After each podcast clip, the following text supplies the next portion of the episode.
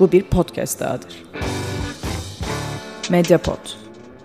İletişim için mediapod.com ya da @mediapod. Şipşak'ın 15. bölümünden herkese merhaba. Uzun bir ara verdim ve yepyeni bölüm ve gelecek yepyeni bölümlerde tekrar sizinle olacağım. Bu ara içindeyken de mesleğimi icra etmeye devam ettim ve cidden yoğun bir bir buçuk ay geçirdim diyebilirim. Ürün çekimi ve deküpe işleri oldukça zaman aldı bu süreçte. Siz de bilirsiniz ki baya baya zaman alan bir süreç bu. Şimdi gelelim bu bölümde aslında sizlere nelerden bahsedeceğim. Öncelikle ışık nedir? Fotoğrafta ışık nedir'i cevaplayıp daha sonrasında fotoğraf çekerken kullanılan ışık çeşitlerini anlatacağım. Gün ışığını kullanmanın püf noktalarını da anlatacağım. Fotoğraf çekerken ışık bizi nasıl etkiler? Hepsini bu bölümde göreceksiniz. O zaman hiç vakit kaybetmeden ilk olarak ışığı anlamaya çalışalım. Fotoğrafta ışık nedir sorusunun cevabına hemen değinelim. Öncelikle ışığın ne olduğuna bakalım. Gözümüzün görebilmesi için ışığa gereksinim duyuyoruz bilindiği gibi. Fotoğraf da görsel bir görüntü olduğu için fotoğrafın oluşmasındaki en önemli etken ışıktır. Işık elektromanyetik dalgaların yayılmasıyla ortaya çıkar ve farklı dalga boylarında bulunur. Biz sadece belli bir dalga boyunu görebilmekteyiz. Işık dalgaları frekans, şiddet ve polarite olarak üç önemli özelliği bünyesinde barındırır. Frekans özelliğini insan gözü renk olarak algılar. Şiddet özelliğini parlaklık olarak algılar. Polarite ise normal şartlarda insan gözüyle algılanamaz. Şimdi e, ışığın farklı dalga boylarında olduğunu söyledim. İşte bu renkleri dalga boyları belirliyor. Benim en dikkatimi çeken ve algılamakta zorlandığım ilk bilgi aslında bu olmuştu. Beyaz ışık yani evet bildiğiniz beyaz ışık tüm renkleri içeren bir ışık dalgası. Işık prizmadan geçirildiğinde bu durum gözle de görülebiliyor.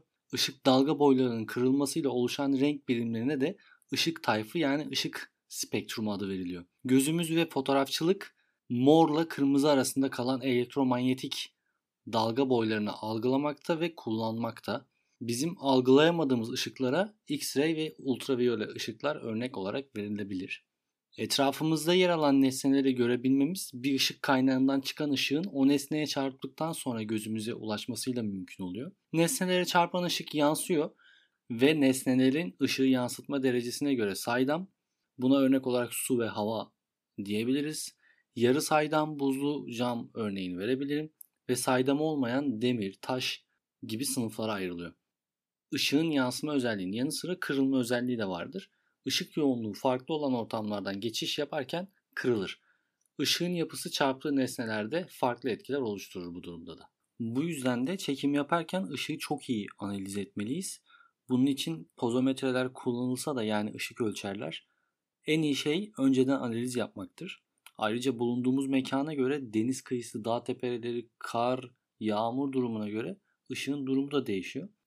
Işığı iyi analiz ettiğimizde çekeceğimiz fotoğrafın üzerindeki etkisini oldukça iyi bir şekilde göreceğiz. Bundan eminim.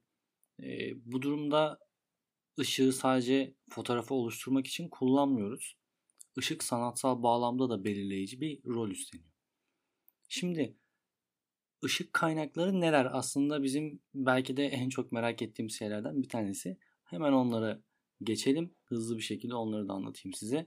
Işık kaynakları doğal ve yapay olarak ikiye ayrılıyor. Doğal ışık tabii ki de güneş ışığı. Güneş açık bir mekanda bütün noktaları aynı derecede aydınlatmakta. Yapay ışık kaynaklarından yapılan ışıklandırmalarda mesafe arttıkça ışık şiddeti de azalıyor. Doğal ışıktaysa böyle bir durum söz konusu biliyorsunuz değil. Yani güneş ışığının uzaklaştıkça herhangi bir azalma durumu yok. Doğal ışığa bakacak olursak fotoğraf çekimine çıktığımız zaman ışık kaynağı güneş oluyor. Reflektör, flash gibi araçları güneş ışığının etkisini arttırmak için kullanıyoruz. Işığın kalitesi, ışığın nesneye geliş yönü, saat, ışığa müdahale ve kullandığımız makinenin özelliklerine de bağlı olarak değişkenlik gösteriyor. Bir obje üzerinden yansıyan ışık objenin özelliğine göre sert, yumuşak, donuk, sıcak, canlı gibi değişik anlamlar katabiliyor objeye. Genellikle donuk ve mavimsi ışık fotoğrafa sakinlik ve durağan bir anlam katarken koyu ve sıcak ışıksa heyecan verici ve enerji hissi uyandıran bir anlam katabilir. İyi bir fotoğraf çekebilmek için ışıktan iyi yararlanabilmeliyiz. Bunun için de daha önce dediğim gibi ışığı iyi analiz edip iyi okuyabilmeliyiz. Yani birçok fotoğraf çekerek aynı objeyi farklı ışık koşullarında aynı açıyla çekerek hatta daha çok fotoğraf inceleyerek bu tecrübeyi elde edebiliriz. Şimdi doğal ışık kaynakları ve yapay ışık kaynaklarından hafiften bahsettim.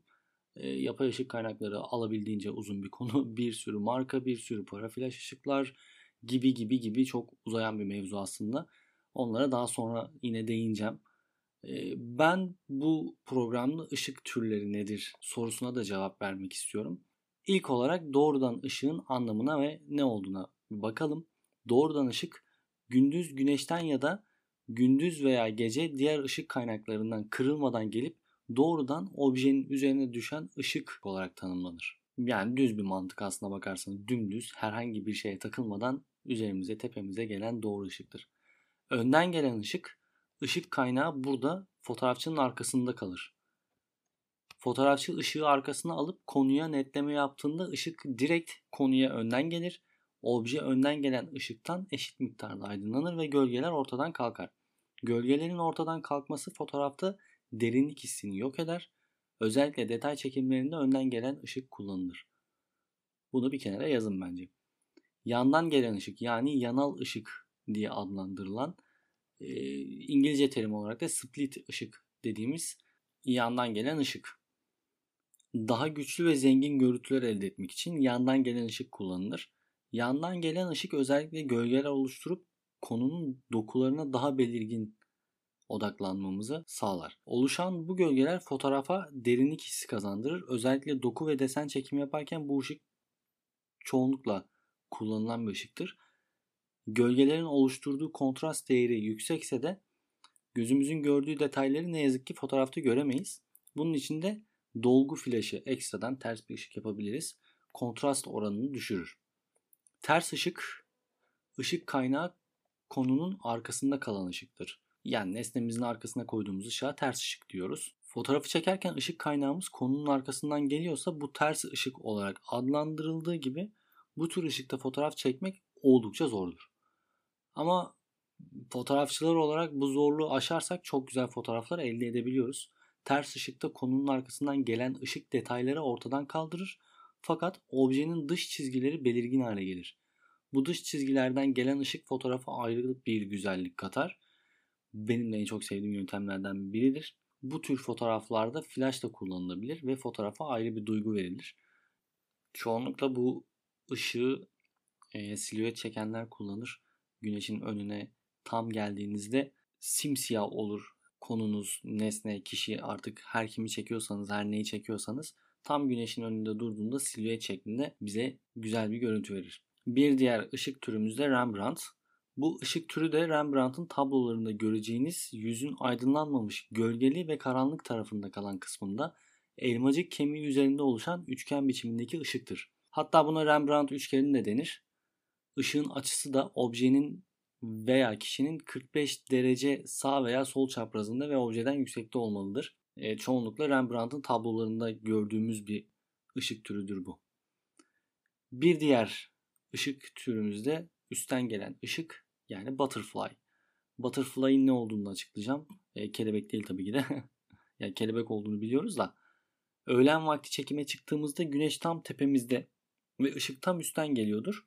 Bu tür çekimlerde kontrast çok yüksektir. Öğlen vakti fotoğraf çekmek tavsiye edilmese de bu fotoğrafçının tercihine kalmıştır. Bunu e, kendisi bilir tabii ki de. Butterfly olayı da tepeden gelen ışık burnumuzda dudaklarımızın üstüne kelebek şeklinde bir gölge bırakır.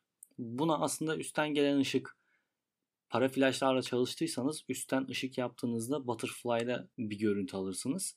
Yani kelebek oluşturur burun altı. Siz eğer bunu denemek isterseniz bir yapay ışık yaparak kendinizi üstten çekmeyi deneyin veyahut da telefonunuzun flaşınızı kafanızın üstünden tutup aynadan bakın.